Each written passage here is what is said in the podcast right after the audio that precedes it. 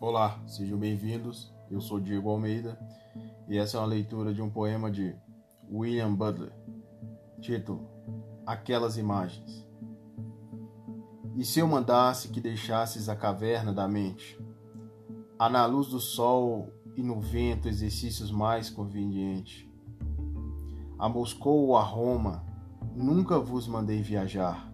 Renunciai a esta massada, chamai as musas para o lar Procurai aquelas imagens que constituem a terra bruta, o leão e a virgem, a criança e a prostituta. Uma águia voando, achai no meio do ar. Reconhecei as cinco que fazem as musas cantar. Fim do poema.